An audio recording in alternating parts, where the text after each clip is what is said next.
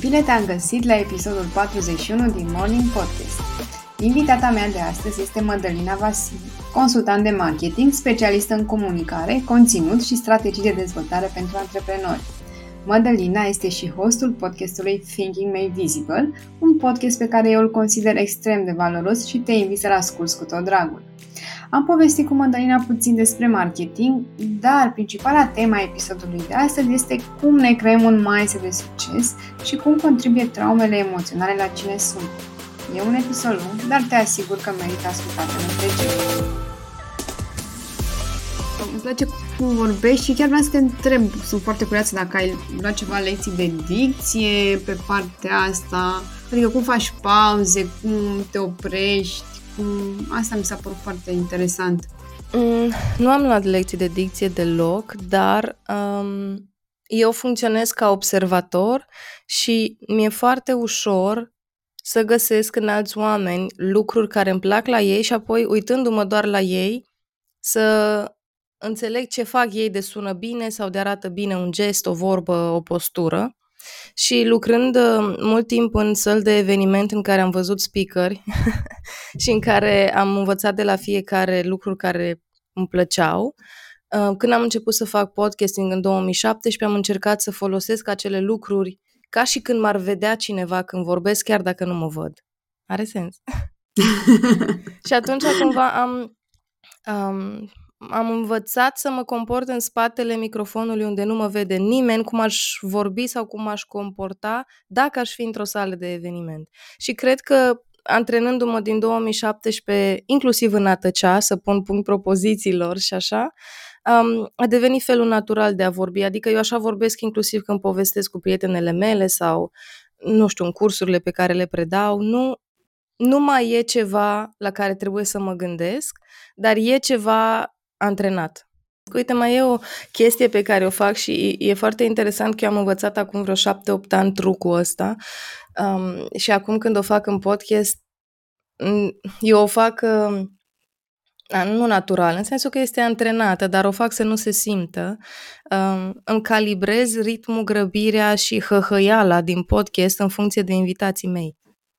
Adică dacă am, cum a fost episodul cu Diana Crișan, cel mai recent, de exemplu, în care Diana este o femeie super blândă, vorbește calm, nu se grăbește, mi-am încetinit eu ritmul. Apoi ascult episoadele cu Horia Radu, în care totul e pe hăhăială și pe miștoul lui și atunci acolo râd și eu mai mult, vorbesc mai repede, um, vorbesc ca el.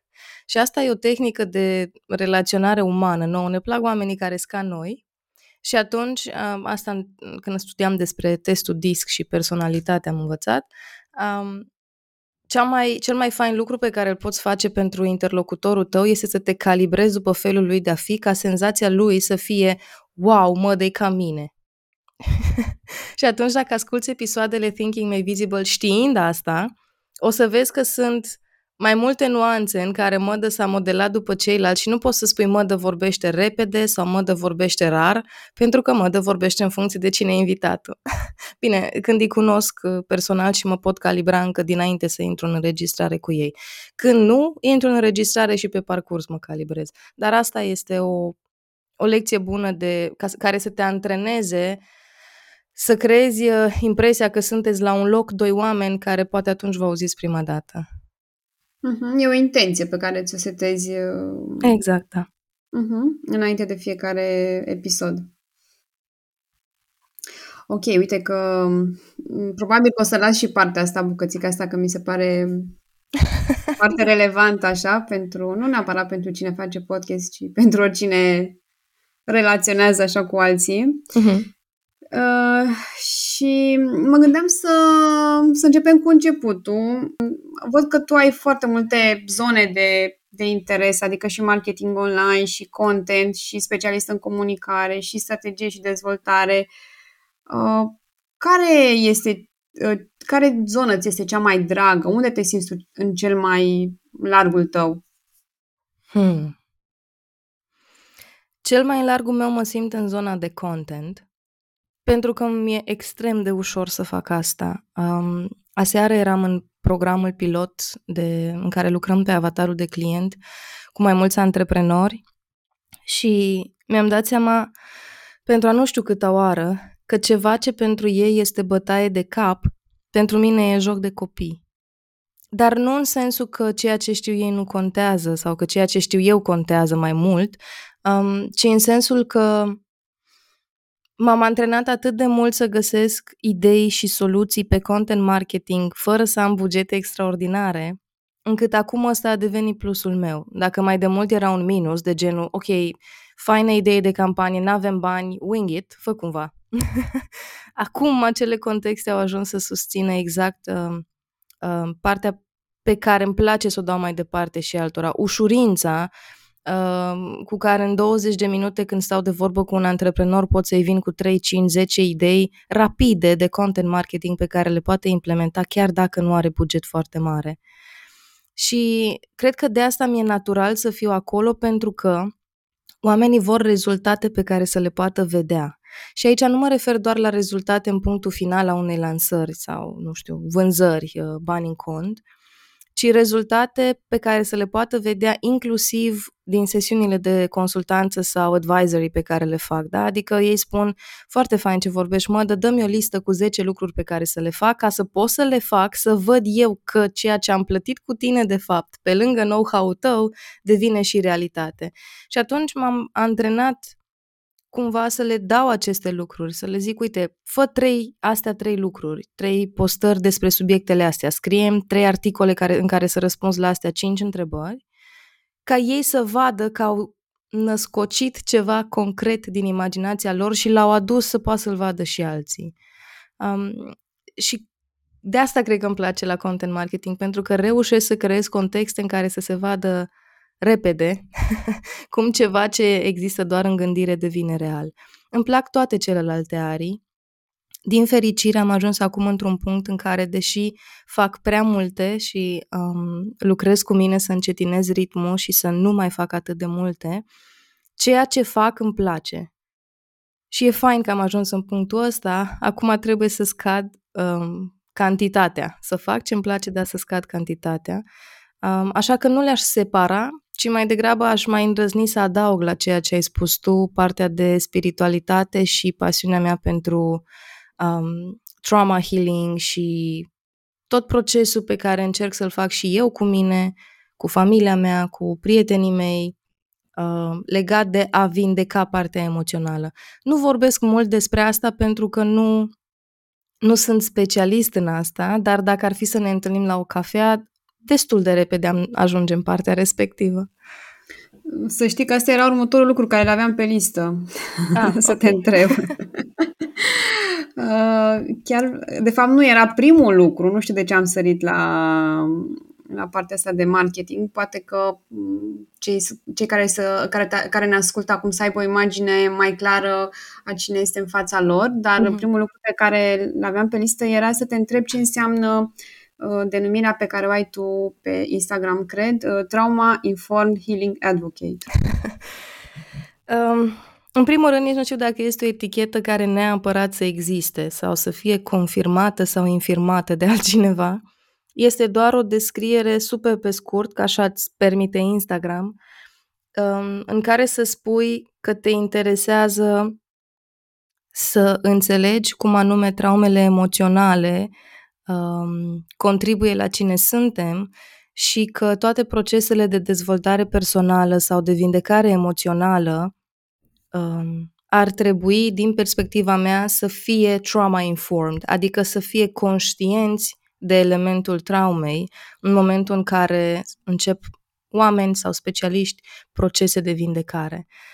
Am încercat mulți ani să trec prin procese de vindecare și mi-au ieșit în mare măsură, multe, multe s-au vindecat în mine, dar cred că mi-ar fi fost mai ușor dacă aș fi învățat un pic mai repede despre ce înseamnă trauma și despre cum um, nu sunt exagerată atunci când spun că o întâmplare anume din adolescență, deși a fost minoră, în mine a scris o poveste. O poveste pe care eu mi-o spun despre mine și pe care, ca să o schimb, e nevoie să-mi recalibrez gândurile și ca să schimb acele gânduri trebuie să mă întorc în povestea respectivă, să observ, pentru că acum nu mai sunt în ea, sunt în afara ei și să mă pun în rol de observator și apoi să aduc observația în prezent. Um, îmi pare că prea puțini oameni fac asta. Îmi pare că încercăm să reparăm și să mergem spre perfecțiune, fără să intrăm în întunericul care de fapt ne construiește. Și atunci trauma-informed healing este exact despre asta, despre a vorbi mai des despre trauma, despre a studia oameni ca Gabor Mate sau cei de la Soltara Healing Center sau, um, nu știu, Aud- um, Audrey cu podcastul lui. E, e o altă modalitate de a integra chestii teoretice din dezvoltare personală cu chestii pe care le trăiesc oamenii realmente. Așa văd eu. Uite, o să ne întoarcem la, la zona asta, dar aș vrea să, să te întreb altceva. Eu mi-am, teoretic, acum eu înregistrez pentru sezonul 2, care mi-am dorit să fie în mare parte despre mindset-ul oamenilor de succes. Și te consider o persoană de succes din foarte multe puncte de vedere. Mulțumesc. Și aș vrea să te întreb aici uh, ce legătură are mindset-ul cu a rezolva anumite traume din trecut sau cum te-a ajutat pe tine? Mindset-ul este un termen, o etichetă care a devenit foarte fancy, așa. A fost foarte promovată în contexte de business și în contexte în care trebuie să ai mindset, un anume mindset, ca să obții lucruri. Și eu m-am concentrat mai ales în ultimii ani pe care este mindset-ul pe care trebuie să-l am ca să devin, nu ca să am. Și atunci, întrebările mele legate de, de exemplu, îmi doresc am și acum pe desktopul telefonului un Volvo XC90 de 8, hibrid, scump. da, nu l-am, dar mi-l doresc. Și atunci, inclusiv când am ales poza respectivă, întrebarea n-a fost câți bani trebuie să am ca să pot să-l cumpăr, respectiv ce trebuie să fac ca să pot să-l am, ci întrebarea a fost cine trebuie să devii, mădă, ca să ai acea mașină. Ăsta este un context în care mindset-ul dictează absolut toată perspectiva pe care o am despre faptul că am acel desktop pe telefon. Dar este un context în care pare că este tot despre obiective de business sau de bani. Totuși nu este, pentru că eu am schimbat paradigma și vorbesc despre cine trebuie să devin ca să am mașina, telefonul, casa, whatever. Eu cred mult că partea asta de mindset dincolo de partea de marketing care promovează și e bine, e foarte bine că promovează asta, partea de mindset este de fapt cum gândești și care sunt lucrurile care îți formează convingerile, care te ajută sau care te încurcă. Um, așa că pentru mine legătura dintre convingeri și healing legat de partea emoțională este foarte strânsă, pentru că, așa cum ziceam și adineauri, poveștile pe care ni le spunem despre noi sunt în capul nostru. Exact cum ai spus tu, Adineaur, că ție ți se pare că sunt un om de succes și că de asta ți-ai dorit să vorbim și să împărtășesc din ce trăiesc, cum experimentez în so on. În momentul în care tu ai spus asta, mintea mea a fost, hm, ce interesant că din afară se vede asta. Și după aceea am făcut un check rapid și am zis, da, dacă ar fi să aflu și eu despre cineva de anii mei, că trăiește ce trăiesc eu, aș spune că e de succes? Și probabil că asta va trebui să negociez pe parcursul zilei după ce închidem noi înregistrarea, dar a fost interesant cum ceva din mindset-ul tău m-a văzut pe mine ca fiind de succes. Eu nu am butonat în mindset-ul tău. Eu am, m-am ocupat de să devin, da? dar ceva din poveștile pe care mi le spun despre mine a ajuns și la tine și s-au întâlnit versiunile sau uneori nu se întâlnesc. Uneori oamenii spun despre noi că suntem într-un fel, și noi nu credem acel lucru. Și atunci, în partea de vindecare emoțională, mindset-ul mi se pare că este locul și contextul în care poveștile pe care ți le spui despre tine, despre cine ești, ce poți să faci, ce nu poți să faci, ce poți să devii sau ce nu poți să devii, se adună la un loc. Um, de asta, probabil, dacă ar fi să mă auzi vorbind despre chestii de mindset, nu sunt de acord cu iluziile de genul mentorul meu, Brené Brown, pentru că i-am citit trei cărți. Știi? Adică, nu. Ăla e un mindset în care, din perspectiva mea, te minți pe tine. Da? Mentor este cineva, cred eu, care te cunoaște măcar o dată v-ați văzut și ați făcut un schimb de replici, aveți odată la două, trei luni sau săptămâni, întâlniri în care pe bune acel om se conectează la tine și din conectarea respectivă îți poate da informațiile de care ai nevoie. Dacă doar ai citit cărțile, ești un fan al acelui om, dar în mindset-ul meu aia nu se numește că e mentorul tău sau um, că este în cercul de apropiați acei 5-6 oameni care te formează pe tine. Nuanțele astea, diferite de mindset, combină vindecarea emoțională folosind elemente din acel rațional pe care îl trăim mai mult în fiecare zi, oamenii, noi, între noi. Um, nu știu dacă e forma corectă. Pentru mine, mindset este îl transform în instrument care să-mi folosească sau ba. Atât. Uh, da, mi- mi-a plăcut foarte mult cum ai spus și are, face foarte mult sens uh, și aș vrea să adaug aici că pentru mine mindset e un practic un set de credințe uh-huh. uh, care are foarte ma- mare legătură cu uh, cine vrei să devii. Că practic nu poți să devii cineva dacă nu ai credințele necesare și uh, Uh, asta este o construcție pe care o faci în timp și normal că pleci de la baza aceea, care baza aceea dacă nu este construită ok, aici mă refer la baza emoțională, care exact. de-a lungul timpului uh, am avut diver, fiecare a avut uh, evenimentele lui mai puțin sau mai de mai mic sau de mai mare impact emoțional și dacă baza aceea nu e ok, n-ai cum să construiești pe ea, adică clar stă, sau, stă la bază. uite, ca să nu ca să nu demontăm complet ideea de n-ai cum să construiești pe ea, pentru că totuși părinții noștri, generațiile de dinaintea lor și mulți dintre oamenii tineri din ziua de astăzi construiesc pe niște fundații nesănătoase și le iese, o perioadă le iese la un anumit nivel le iese. Deci nu este imposibil să faci asta, pentru că dacă declarăm că este imposibil, dacă nu ai o fundație emoțională bună, atunci 90% din oamenii care umblă astăzi pe străzi ar trebui să aibă sau să fie ceea ce sunt. Deci se poate, doar că la un moment dat, dacă ești conștient de tine sau îți dorești să fii conștient de tine și începi să cauți, te vei întoarce tot la fundație. Și atunci ai putea să conștientizezi, oh, eu am construit toate lucrurile astea, dar le-am construit pe o fundație nevindecată. Și apoi vine întrebarea, vrei să vindeci?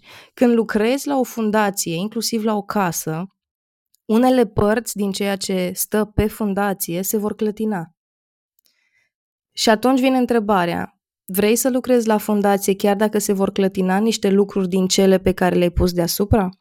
Imaginea de sine, imaginea pe care o alții despre tine, uh, te muți dintr-un oraș în altul, renunți la prietenii pe care îi ai, îți schimbi jobul, renunți la job și îți faci o afacere, toate astea sunt lucruri pe care tu le-ai pus pe o fundație vindecată sau ba, dacă este nevindecată, când alegi să vindeci, vindeci partea emoțională, ele se vor transforma, își vor schimba forma. Mulți oameni nu lucrează la fundație pentru că țin prea mult la ceea ce au pus pe ea. Da, corect, corect, așa e. da, uh, asta e partea aia când trebuie să unlearn, știi, ce ai mhm. învățat uh-huh. foarte mult timp și să, să o iei cumva de la zero din multe puncte de vedere, ceea ce pare greu, pentru că, cum ai spus tu, te, te atașezi de o imagine, de anumite beneficii și e complicat să renunți la ele. Ca da. să ce? Că nu-ți garantează nimeni că după ce o să construiești pe o fundație emoțională bună, de fapt, îți garantează că o să fie ok tu cu tine, știi? Și atunci nu mai contează ce se întâmplă în jurul tău, ce face X, ce face Y, că tu o să fii ok cu tine și atunci nu... Da, numai că lucrul ăsta îl știu doar oamenii care au ajuns să fie ok cu ei. Pentru ceilalți care nu sunt ok cu ei, prețul de plătit să schimb ceea ce e deasupra fundației pare extraordinar de mare și că nu merită. Cum adică să fiu bine eu cu mine? Și ceilalți oameni din jurul meu, adică nu contează? Nu, stai un pic, nu. Adică până n-ai trecut, până n-ai început procesul, n-ai de unde să știi cât de bine se simte să fii bine cu tine. Da, poți să citești în cărți, poți să-ți închipui, poți să vezi filme, poți să-i asculți uh, pe alți oameni care au reușit, dar nu știi cum se simte, din nou, știi mental. Da? Adică în partea mentală poți să-ți închipui. Dar cum se simte să fii bine cu tine, pe bune, poți numai în momentul în care te-ai băgat în proces și partea faină este că în momentul în care ai început procesul, chiar discutam cu o prietenă zilele trecute, odată ce l-ai început, you can never go back. și atunci mi se pare genială magia pe care a pus-o Universul în procesul ăsta de transformare. Ți-e frică de proces, îl începi și când l-ai început nu mai poți da înapoi, deci invariabil vei face să fie bine sau să se simtă bine. Știi? Um, dar, din nou, dacă nu e în valorile tale, dacă nu e ceva ce să cauți conștient, o să ți se pare că e foarte mult efort, foarte mulți bani, pentru că terapeuții buni costă și nu costă 3 ședințe, costă 30 sau 60 de ședințe. Um, și atunci s-ar putea să spui, e ok, rămân cu fundația așa cum e și ce e deasupra ei mi se potrivește acum sau whatever. Și e ok și așa. Dacă asta ți se potrivește ție în acest moment, go with it. Nu te apuca să sapi doar pentru că alții sapă. Da, corect. Fiecare știe. De fapt, cred că vine un moment, nu, nu e ceva de genul că, nu știu, dacă ascultă cineva acum, gata, se gândește că a trebuit de mâine să înceapă un, sau de asta să înceapă un proces de uh-huh. dezvoltare personală sau psihoterapie sau de orice altfel, o să simți când e nevoie, o să vină către tine, așa, nu... Da, și eu așa cred. Um, spuneai tu că ceea ce îți dorești pleacă de la ideea de cine trebuie să devii. Și aș vrea să te întreb aici, cum ai devenit cine ești acum? Această frază cu cine trebuie să devin ca să experimentez Volvo XC90 um, este ceva ce relativ de curând experimentez. Sunt vreo 2 ani de când am încetat să um, să caut lucruri care sunt despre a avea și să mă îndrept înspre a deveni, dar nu mi iese tot timpul. Adică în continuare, uneori când fac calcule legate de obiective, le fac mental și le fac din a avea sau a face. Um, și abia după ce am experimentat niște contexte în care părea că am, dar de fapt nu eram, am reușit să fac schimbarea. E o chestie la care lucrez constant, partea asta de devenire și aș minți să spun că știu un proces cu pasul 1, pasul 12, prin care să înglobeze asta în cine e și ce faci. Că nu știu precis cum e. Um, nu știu precis nici cum am devenit eu, din nou n-aș putea să zic că au fost anumite momente în care am devenit, dar uitându-mă înapoi, mi-am dat seama că experiențele pe care le-am trăit nu contează sau nu ar fi avut importanța pe care o au dacă n-aș fi știut să mă uit după ce le-am trăit în cum anume m-au transformat. Nu doar în ce mi-au adus, că am schimbat locul de muncă, da? Și din aveam salariu X, acum am salariu X, aveam uh, birou așa și acum îl am altfel. Astea sunt lucruri pe care le vezi și e ușor să-ți măsori evoluția sau involuția din ceea ce vezi. Ei, acum vreo doi ani jumătate am început să pun întrebări despre cum anume ceea ce am avut sau n-am mai avut a format ceea ce sunt. Și am început să văd plusuri și minusuri la situații și mi-am antrenat mintea să văd cum contexte pe care înainte le declaram negative uh, m-au sprijinit de fapt. Exact cum ziceam și de content marketing, da? că mai de mult din lipsă de buget mă frustra că trebuia să inventez și să găsesc campanii de marketing făcute cu 2000 de lei care să aibă impact de 10.000 de euro. Acum a devenit un plus. Dar ca să-mi dau seama de asta, a trebuit să mă frustrez de câteva ori de, ah, dacă aș avea buget să fac. Și când m-am uitat înapoi și mi-am amintit că știi, da, ai mai făcut chestia asta și n-ai avut nici atunci buget, cum ai făcut? S-a schimbat narativul, s-a schimbat povestea din capul meu, exact ce ziceam legat de mindset.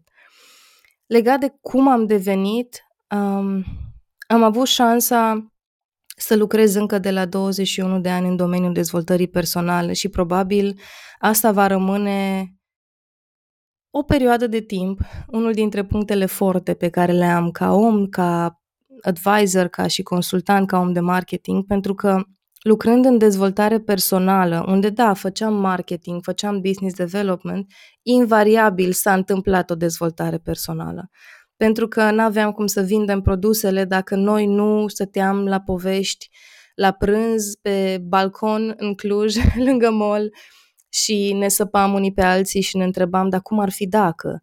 Uh, dar uite ce am observat la tine. Adică la noi munca de uh, rol, da, marketer, uh, event organizer sau whatever, erau niște contexte în care de fapt se întâmpla dezvoltarea noastră personală. Ori asta e ceva ce nimeni, nicio platformă, niciun buget prea mare, niciun nou YouTube lansat nu o să poată să-mi ia. Și e ceva ce a devenit punctul forte pentru că în munca mea de marketing, studiind atât de mult psihologie umană, comportament uman, mi-e ușor să mă conectez cu oamenii pentru că mi-amintesc de acele principii. Și de multe ori când oamenii îmi cer oferte legate de serviciile de marketing, da, deci despre cine am devenit și ce obțin, ce bani fac, um, componenta de marketing în care eu lucrez pentru ei, pentru chestii de marketing, nu contează atât de mult cât contează felul în care îi ajut să devină și pe ei, felul în care impactez mindset-ul lor, felul în care le pun două, trei întrebări, se uită la mine și zic, e ok, mă, dă, nu trebuie să mai continuăm sesiunea de astăzi, ne-am luat răspunsurile, mergem să implementăm. Și eu mă uit așa la ei și nu-mi dau seama exact ce am făcut, dar știu clar că a plecat din faptul că a existat acel proces de dezvoltare personală. Um, deci dacă ar fi să mă întrebe cineva cum am devenit, Continui să cred că asta a fost șansa mea, că am început la 21 de ani să lucrez într-un context de dezvoltare personală care a zdruncinat absolut tot ce cunoșteam în viața mea. Uh, s-au rupt prietenii, s-au rupt relații, uh, s-au transformat relațiile cu părinții mei. Uh, a fost foarte dureros, apropo de fundație și de întors la fundație să sapi. Uh, la mine când m-am apucat de săpat la fundație a picat tot adică nu s-au clătinat, au picat în cap. Um, și a fost ok, acum uitându-mă înapoi a fost ok și sunt recunoscătoare pentru asta. Dar parte din faptul că au picat acele lucruri este astăzi parte din cum ai devenit. Am devenit prin foarte multă curiozitate și printr-o dorință constantă să îmi fac treaba bine. Indiferent ce rol aveam, că era marketer, că era secretar, că era contabil junior, că era organizator de evenimente, mi-am dorit să-mi fac treaba bine. Și asta, evident, diferă de la context la context, dar uh, pe mine m-a ajutat ca în cam orice context am fost, chiar dacă problemele emoționale, uh, certurile, frustrările, conflictele au creat probleme, rațional, când se uită oamenii înapoi la cum am fost să lucreze cu Mădălina, să poată să zică a avut și momente în care a fost nebună din punct de vedere emoțional, dar din punct de vedere al rezultatelor și-a făcut treaba. Și asta sunt uh, lucrurile pe care le-am luat în calcul în procesul meu de devenire și pe care sper să-mi amintesc să le iau în calcul și în continuare, că până acum mi-a ieșit bine sau cel puțin mă bucur de ce mi-a ieșit. Aici știi ce aș vrea să te întreb? Dacă tot timpul ai uh, presiunea asta că totul trebuie să iasă bine? Oh, nu. Sunt cel mai dintre marketerii pe care îi urmăresc sau, mă rog, aparent, pentru că fiecare dintre noi arătăm lucrurile pe care vrem să le arătăm, dar uh, sunt marketerul cel mai liniștit legat de rezultate și cel care probabil pune cea mai mică presiune pe cifre. Paradoxal, dar uh, da, nu. Uh, m-am calmat legat de cifre legat de numere, pentru că dintr-o lansare nereușită de produs, de exemplu, am învățat să observ și lucrurile pe care ni le aduce când nu ne iese, nu doar când ne iese lansarea de produs.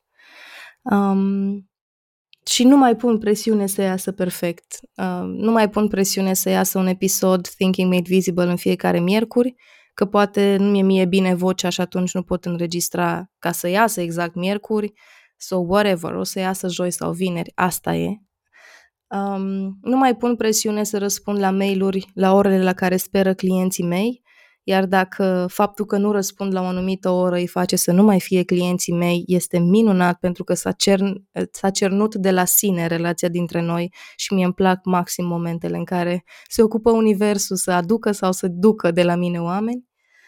Um, nu mai pun presiune legat de cum ar trebui să arate un Reels sau cum ar trebui să arate un video. Am mai mare emoții acum legat de aceste elemente pentru că am renunțat la perfecțiune și pentru că nu mă mai străduiesc, am emoții acum legat de oare se vede că nu mă străduiesc? um, deci se schimbă forma în care fugi după perfecționism. Um, poate că acum n-aș mai spune că fug după totul trebuie să iasă bine, să fie perfect, dar se schimbă nuanțele, știi? Găsesc alte modalități în care să pun presiune și foarte important, nu sunt așa în majoritatea timpului. Acum că vorbesc cu tine după o noapte în care am reușit să dorm 8 ore, da, sună totul foarte bine. Dar dacă aș fi dormit 4 ore și aș fi fost în mijlocul unei lansări um, sau în jumătate de oră aș fi avut uh, o întâlnire cu un client, ar fi sunat complet diferit. Și atunci cred că asta e ce îmi doresc să, să las la această întrebare și la, la acest context. Funcționăm contextual. În anumite contexte mi iese foarte bine ce fac, în anumite contexte nu vrei să stai lângă mine pentru că sunt al naibii de nașpa ca energie și ca fel de a reacționa. Și cred că și asta mă calmează, din faptul că știu că e doar un context, și când îmi iese și când nu-mi iese. E doar acel context în care s-a întâmplat respectivul lucru și dacă schimb contextul s-ar putea să se schimbe și starea mea despre cum văd inclusiv acel context sau altele în jurul meu. Mă ajută să știu că nimic nu e definitiv. da, corect. Nu, nu te definește ceea ce se întâmplă pe tine ca persoană, nu ți o etichetă pentru că a fost contextul de o anumită natură. Uh-huh. Am, la un moment dat uh, citeam ce scriai tu legat de expunere, de filmulețele pe care le-ai făcut și oh, da. a fost foarte drăguț, așa mi-a plăcut și mi-am dat aici să te întreb și uh, a fost foarte frumos că de fapt uh, evoluția pe care ne dorim nu e întotdeauna un proces ușor, știi? Și poate părea ușor din afară, dar nu e. Că mm. în fiecare zi ai de, da, de încă și câte am... puțin. Da, și încă nu, am, încă nu am curajul sau încă n-am considerat că e potrivit să spun multe dintre lucrurile care se întâmplă în spatele a ceea ce se vede pe Facebook sau pe Instagram. Uh, pentru că, deși pare că nu e așa, există o viață personală și există o viață personală care nu a fost, mai ales în ultimii doi ani jumătate, absolut deloc ușoară. Și pun pariu că dacă și când o avea curajul să vorbesc despre ce e în spatele cortinei, reacțiilor să fie, băi, nu-mi vine să cred, nu s-a văzut deloc în online asta. Și eu o să zic, da, de asta sunt om de marketing, să nu se vadă în online decât ce vreau eu să se vadă în online. Um, deci da, e, e magia a ceea ce vrei să scoți în față și nu se vede magia procesului prin care treci tu atunci când alegi să ieși în față. Și asta este un lucru pe care l-am discutat și în programul de aseară, este un lucru pe care îl discut și cu clienții mei și despre care probabil am să mai scriu.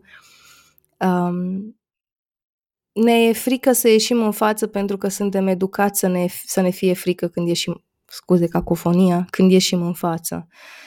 Dacă ieșai în evidență la școală, nu era de bine, decât dacă ieșai în evidență în felul în care voiau profii. Dacă erai dintre frați ăla rebel, erai oaia neagră a familiei și se făcea mișto de tine. Da? Adică toate contextele sau multe dintre contextele în care ieșeam în față erau pedepsite sau semnalate într-un anume fel iar apoi vine societatea când ești adult și îți spune trebuie să ieși în față. Trebuie să te diferențiezi și tu nu mai înțelegi nimic. Până acum ne-ați spus să nu ies în față, până acum ne-ați spus să nu fiu diferit și acum mă încurajat să fiu diferit. Cum să fac asta? De asta îmi pare mie că anii între 17 și 23-24 de ani sunt extraordinar de grei și de asta lucrez și îmi doresc să sprijin oameni care să creeze proiecte care să-i ajute pe tineri fix în acea perioadă, pentru că pentru mine acei ani au fost foarte grei, exact pentru că mă confruntam cu asta. Cu atâția ani în care faptul că eram, pentru că eram, asta este, eram rebela clasei, eram cea care care nu se potrivea.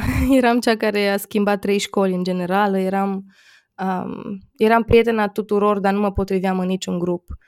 Și după anii ăștia, când a venit momentul să fac schimbarea, să aleg facultatea la care vreau să merg, aveam de ales între a unde merg toți ceilalți ca să fii cu ceilalți și fă ceva radical, schimbă orașul în care ești. Um, și decizia aia a fost foarte grea. Și apoi au mai fost multe alte decizii în viața mea în care negocierea a fost între ok, faci ca ceilalți sau riști și ieși cumva în evidență. Și nu mi-am dat seama că, de fapt, m-am antrenat pentru fix momentele în care au apărut acele videouri pe care le-ai menționat tu, um, care au fost un test. Uite, apropo de marketing, acele videouri au fost un test și din punct de vedere al marketingului, și din punct de vedere a mindset-ului, și din punct de vedere a emoțiilor Mădălinei.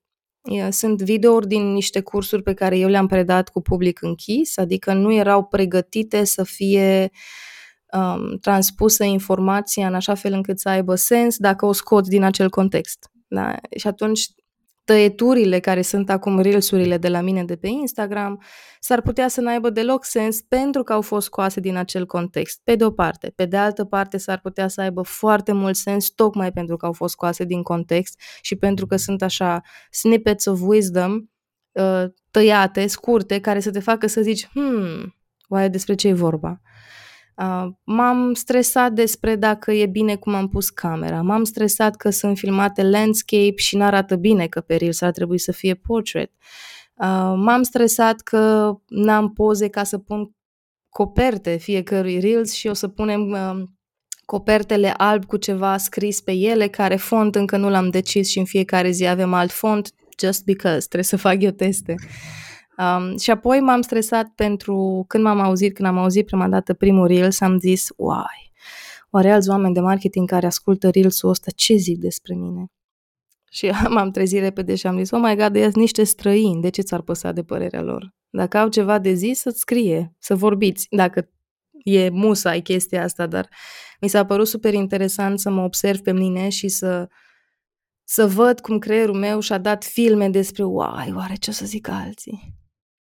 De fiecare dată când apare un Reels, trăiesc astea. Numai că se modifică intensitatea și cât de repede îmi dau seama. Și faptul că uneori mai și râd de ele. A fost un Reels în care am râs de cum m-am exprimat și chiar mi-a zis iubitul meu că ce simți când vezi Reels-ul ăsta? Ți se pare că ești drăguță sau ți se pare că ești de-a dreptul ciudată? Am râs și am zis, cred că e drăguț, nu știu, să vadă lumea și latura asta din mine în care sunt miștocara grupului. Mie mi s-au părut drăguțe și am rezonat cu, cu mesajul, uh, mesajul tău de expunere. De exemplu, eu am un, un mare blocaj în a face video, adică, uh-huh. ok, n-am ce problemă să vorbesc, să invit. Eu am avut, nu știu, am uh, aproape, de fapt, cred că ești al 40-lea episod din podcast. Ha. N-am cunoscut pe nimeni înainte, adică pur și simplu m-am dus la fiecare și i-am povestit despre ce vreau să fac. Uh-huh. Toată lumea a fost super ok, dar nu am cunoscut pe nimeni dinainte să zic ok, hai să să facem noi doi un episod, de noi două un episod, că ne cunoaștem și uh-huh. n-am o problemă. Dar pe partea de video, mm, mai bine mă ascund undeva unde să nu mă găsească nimeni, știi? Și mi se părea super funny cum a venit mesajul ăsta chiar când eu lupt cu frica mea de a face video și nu neapărat reels-uri, că astea sunt... Da, uh, video în general, da, da. Exact, da, trece pe, pe alt format și îmi fac tot felul de planuri în cam mă gândesc cum să fac, ce să fac și bineînțeles că mă gândesc așa de vreo câteva luni, adică nu... Uite, legat de partea de Reels sau de videos, cred că principala problemă este că noi credem că trebuie să luăm formatul mot-a-mo din ceea ce funcționează, da? Adică sunt mulți oameni în jurul meu care îmi zic, da, da, dacă ai face un video cu nu știu ce piese e acum la modă pe TikTok um, și dacă ai face așa și dacă ai face așa ar putea deveni viral și eu mă uit așa la ei și zic, de ce aș vrea să devină viral? Păi pentru că îți aduce vizibilitate. Bun. Și ce mi-aduce vizibilitatea? Păi oameni care să cumpere de la tine. Zic, în momentul de față, eu sunt fully booked până la final de an și doar dacă îmi place foarte mult un proiect, o să-i găsesc timp anul ăsta în agenda mea. De ce aș vrea să vină mai mulți oameni spre mine?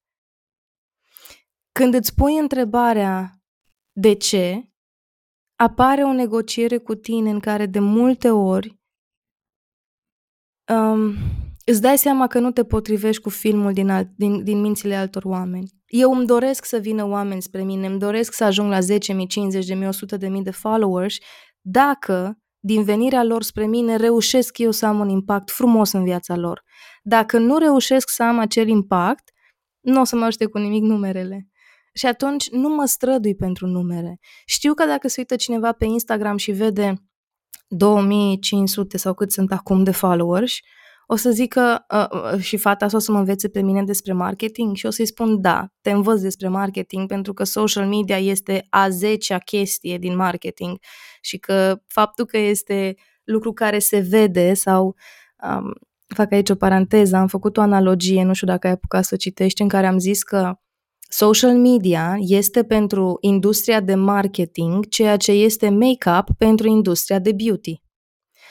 Make-up este ceea ce se vede. Transformările pe care le vezi într-un before and after făcute cu make-up super repede, în 10 minute e it's a new face, a new person, alea se văd, la alea dăm like, alea ne plac, alea ne atrag atenția.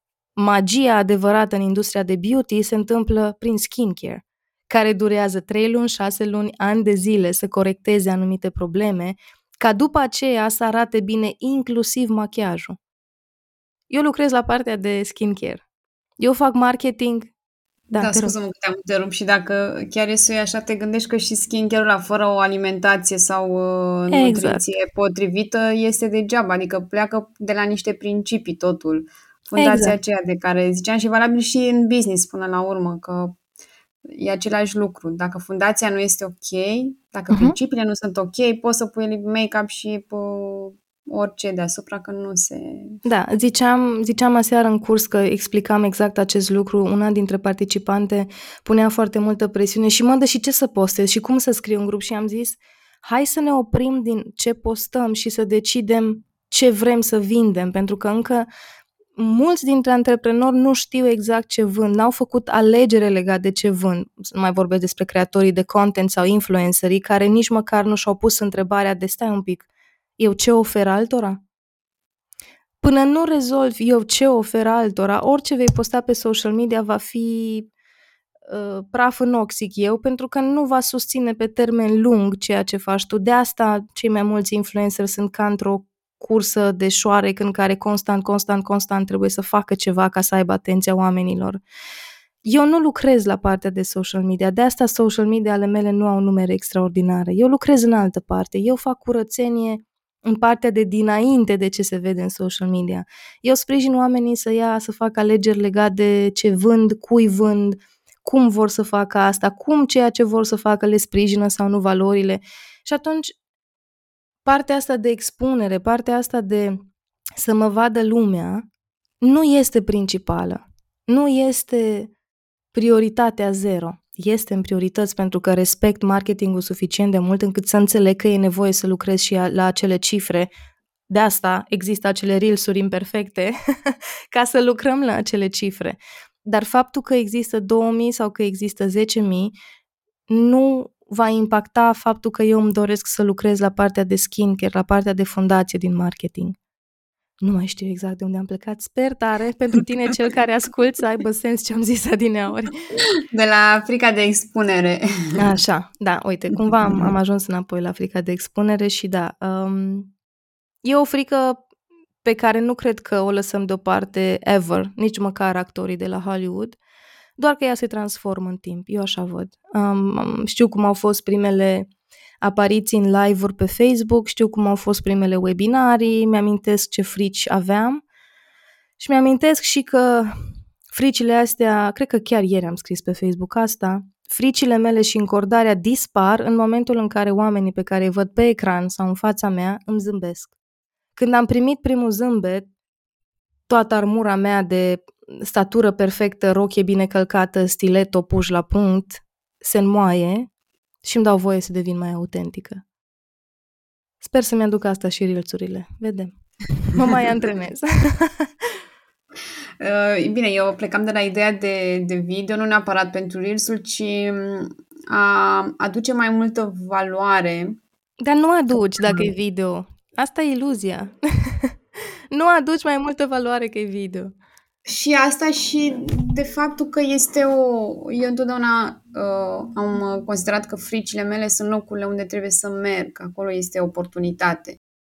Bucur mult că am uh, discutat și despre partea asta de expunere și te-aș mai întreba așa pe, pe ultima asta de metri despre programul tău de avatar de client. Mm, da. Uh, bine, știu că e atât de mult de discutat și nu ar ajunge nici o zi întreagă de discutat Uh-huh. Programul pilot, că așa am zis eu, pentru că încă nu este, nu are forma lui finală, fiecare ediție a venit cu modificări la formă, la ceea ce predau eu sau ce pun eu în curs, că cred că e mult spus predau. Um, Programul a venit din nevoia oamenilor care au descărcat acel e-book gratuit cu 76 de întrebări care să te ajute să-ți creionezi avatarul de client. E-book-ul este un instrument pe care eu îl folosesc fie în forma lui întreagă, fie părți din el, de ani, de zile, să tot fie vreo 5-6. Și în momentul în care a lovit pandemia, am zis ce pot eu să scot în lume care să-i ajute pe antreprenori în acest context, să fie ușor de folosit, să nu fie rocket science și mai ales să nu coste, că nu era momentul să coste atunci. Și am făcut acel e-book care a ajuns la, nu știu, câteva mii de oameni, nu m-am mai uitat, dar mulți dintre acei oameni mi-au pus întrebări despre și ce fac cu întrebările și cum știu dacă am răspuns bine și la ce îmi folosește să știu toate aceste detalii. Și atunci am zis, ok, probabil că e momentul să-i creez un curs care, pe care să-l lipesc de acel e-book ca să aduc claritate legat de ceea ce se întâmplă sau ceea ce am pus în e-book. Și așa s-a născut programul pilot, care în prima instanță avea trei sesiuni de lucru, uh, iar acum am pus patru sesiuni de lucru pentru că mi-am dat seama că e nevoie de un pic mai mult timp ca să fiu aproape de oameni și să mă asigur că nu doar li se pare wow ce zice mădă, ci că atunci când dispare mădă din peisaj ei mai și folosesc instrumentul, pentru că dacă nu, chiar dacă e fain ce zic, nu ajută pe nimeni. Um, și programul singurul lui scop a fost să creez un context în care să explic și mai clar ce fac eu cu avatarul de client și cum îl folosesc în ceea ce fac. Nu a fost intenția sau strategic de la bun început ca acesta să devină mai signature program, dar a devenit pentru că vorbesc atât de des despre asta încât oamenii au impresia că numai despre asta vorbesc. Um, și în regulă că e așa, mă bucur că bat apa în piuă legat de asta cu speranța că la un moment dat se va înscrie în mintea cuiva și o să facă o schimbare pentru că își desenează avatarul de client. De ce e important să știi cine e avatarul tău de client? E ca să te poți focusa. Um, avem tendința în business, în content creation, în marketing să ne cam împrăștiem pentru că așa este industria, mai ales în zilele noastre. Ne fură ochii noutățile, ne fură ochii update-urile la nu știu ce aplicație și ne vine să facem de toate. Și din nou mă întorc la exact ce ziceam și înainte legat de, um, de ce aș vrea să vină mai mulți oameni spre mine. Când tu îți stabilești obiectivele, că sunt de business, că sunt de marketing și știi și cine este avatarul tău, e mult mai greu să te distragă cineva de la ce vrei să faci. De asta și când mă întreabă lumea, uh, păi da, dar de ce nu lucrezi să ajungi la 10.000 de follower pe Insta? Pentru că fac bani fără ăia 10.000. Și dacă eu fac bani să trăiesc frumos și să pot călători și să-mi susțin valorile, chiar trebuie să mai fac un efort în plus doar ca să dea bine că am 10.000?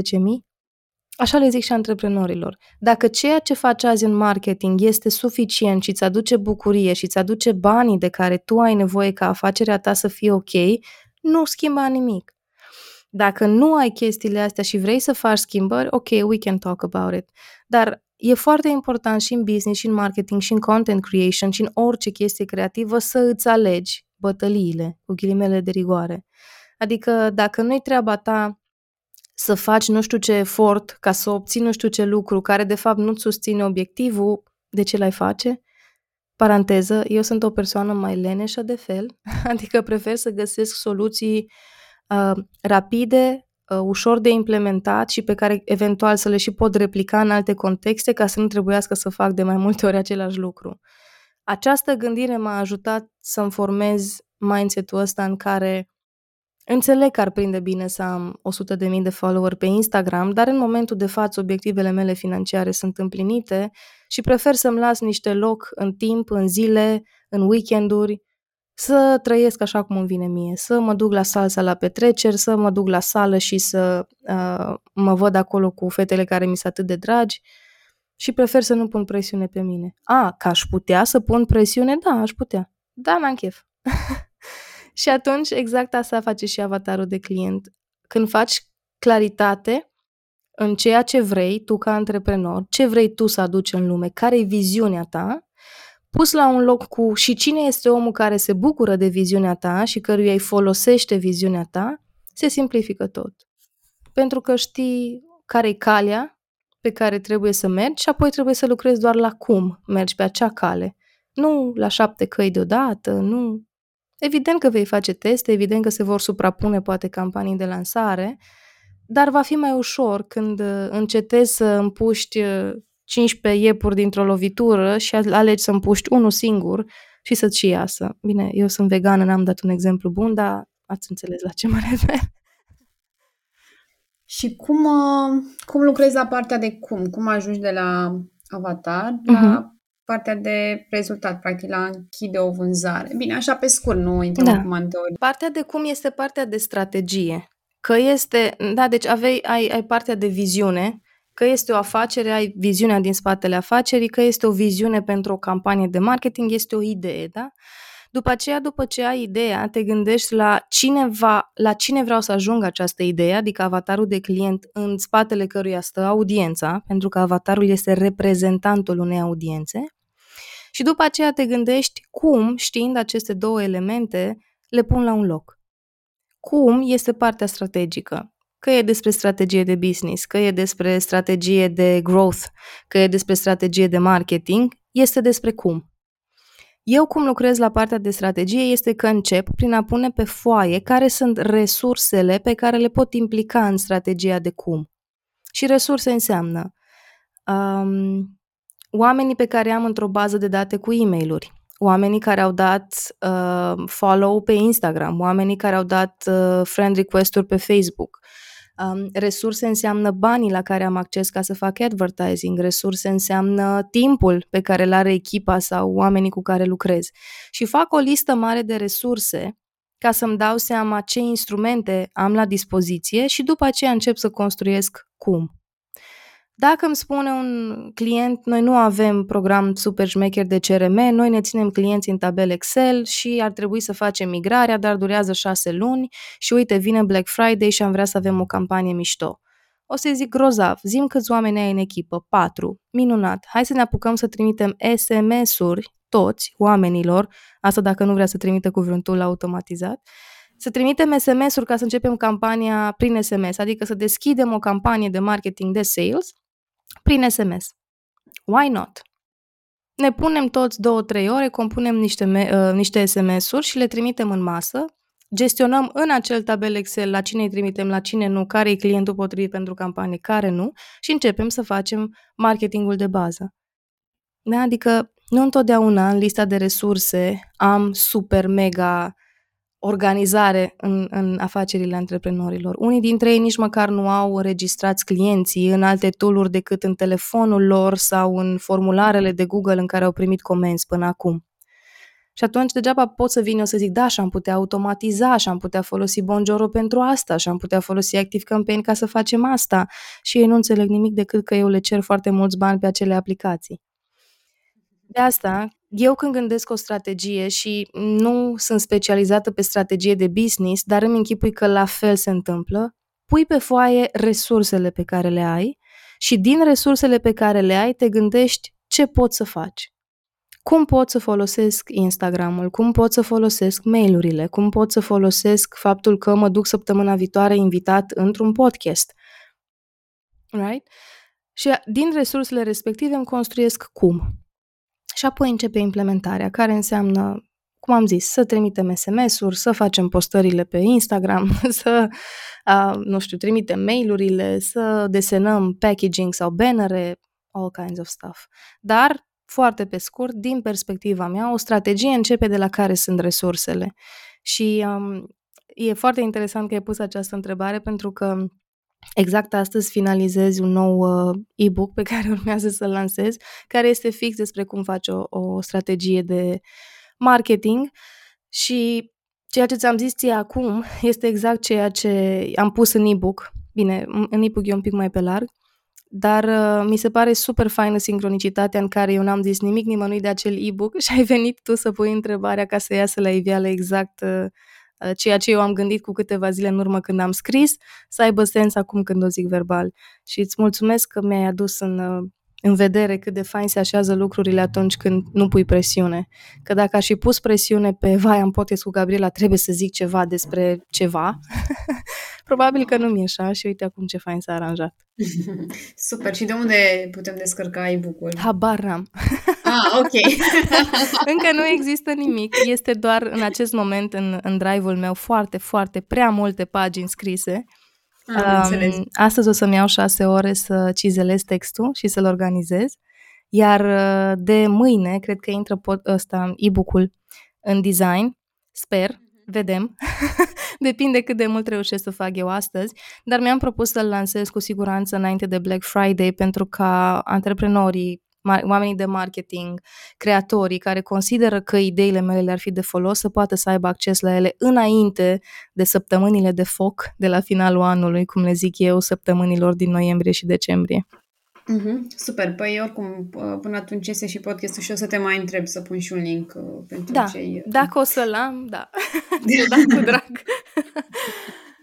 Uh, te ne apropiem și de final și ne apropiem și de finalul anului și uh-huh. vreau să te întreb uh, care au fost lecțiile pe care le-ai învățat tu în 2021 în ceea ce privește atât businessul tău, dar și celelalte business-uri la care tu ai contribuit și îmi place foarte mult că tot ce ai spus până acum este foarte concret și foarte ancorat în realitate, adică nu sunt strategii uh, strategii, să zic așa, din astea clasice cu care cel puțin eu am fost obișnuită și nu, nu consideram că mă ajută strategia să-mi zică cineva așa la nivel macro ce să facă, știam și eu la nivel macro ce uh-huh. să mhm. fac. Dar partea asta concretă, știi, ce fac astăzi, ce fac mâine, uh-huh. asta mi se pare că aduce cea mai multă valoare. Ca să completezi ce ai zis tu, da, și eu cred foarte mult că problema noastră a multor antreprenori este că ne oprim la nivelul macro, când magia se întâmplă din nivelul micro și de asta încerc prin ceea ce fac și în cursul despre avatarul de client și în acest e-book al doilea, pentru că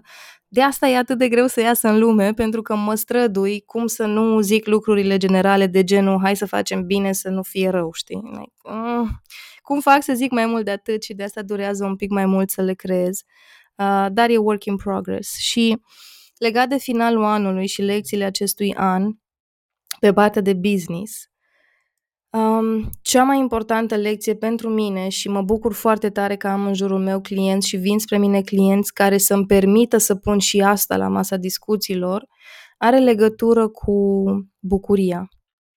Am lucrat anul ăsta cu oameni cărora le-am reformat business-ul din simplul fapt că la întrebarea ce din ce faci azi îți aduce bucurie, um, lista de tascuri era super scurtă. Din cele 80 pe care le făceau, 10 le plăceau și restul nu. Iar în momentul în care am clarificat asta, s-a făcut ordine pentru că au apărut angajați noi, au apărut delegări sau inclusiv s-au închis linii de business pentru că nu îmi face plăcere să fac lucrul ăla. Oamenilor le era foarte greu să renunțe la lucrurile astea, le era foarte greu să pună pe stop proiecte care nu le aduc bucurie, consumă timp, consumă bani, dar trebuie făcut că, nu știu, este un momentum.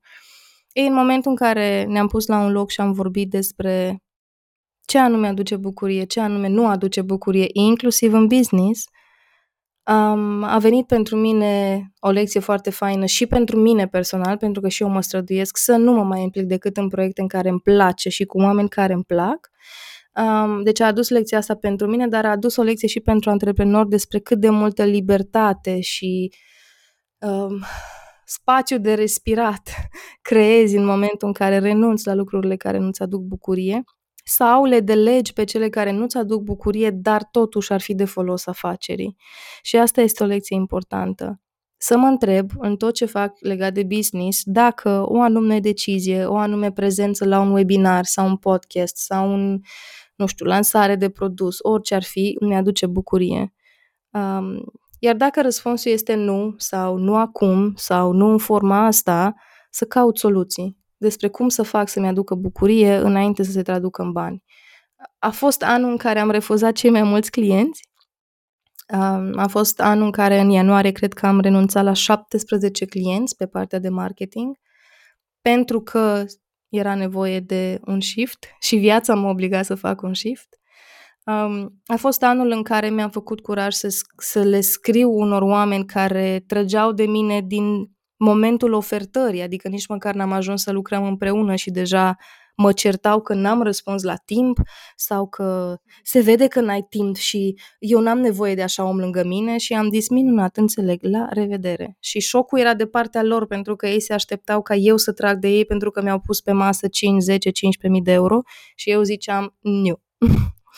Um, deci lecția importantă a fost despre asta, a fost despre bucurie uh, în business.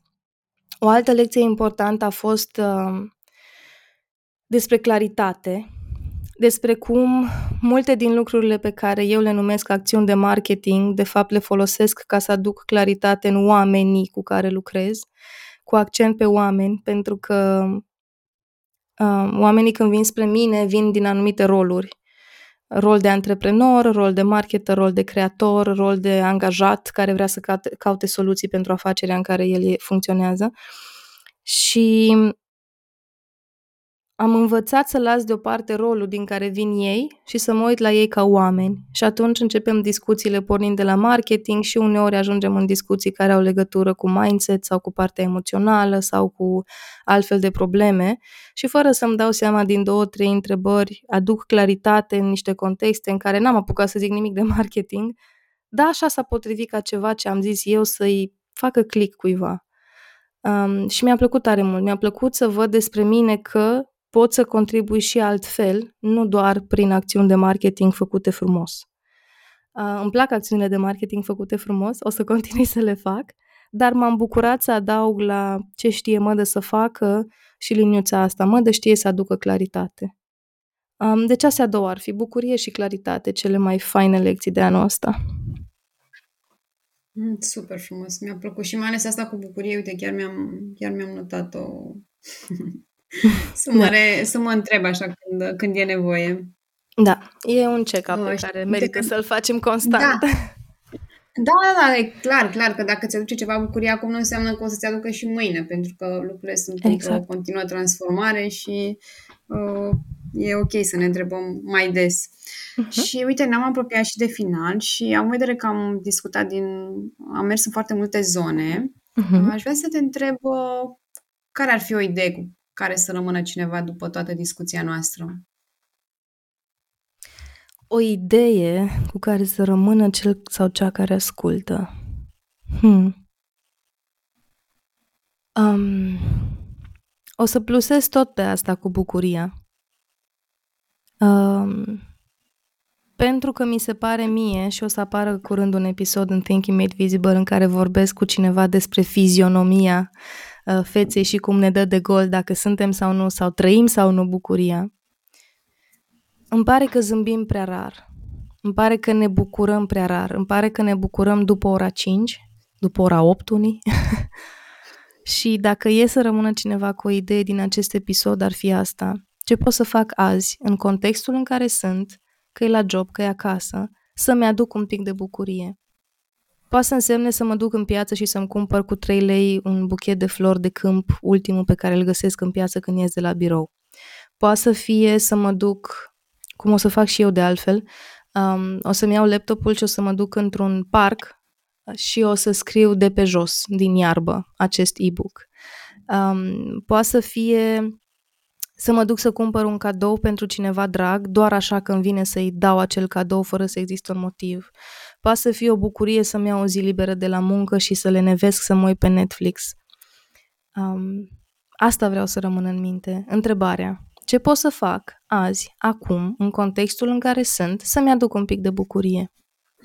That's it. foarte frumos. Mi-a plăcut foarte mult.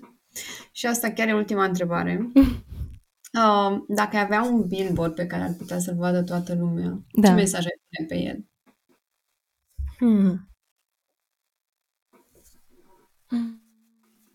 Hai să mă gândesc că mi-au venit în minte toate mantrele pe care le am pe telefon și pe care mi le spun când, când îmi e un pic mai greu. Um, binecuvântez și numesc succes această situație. Și nu, nu este o frază care să vină din biserică sau religie. Da. Binecuvântez e un cuvânt care se folosește acolo, dar mă refer la um, încarc cu energie frumoasă această situație.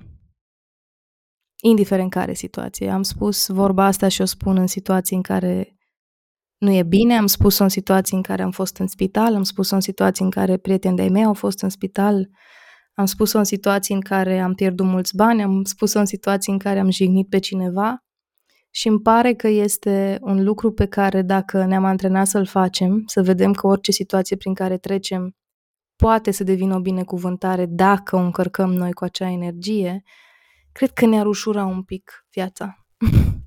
Da, foarte, foarte frumos. Adică să iei uh, partea bună din orice se întâmplă, că toate, orice se întâmplă are o parte bună și o parte mai puțin bună.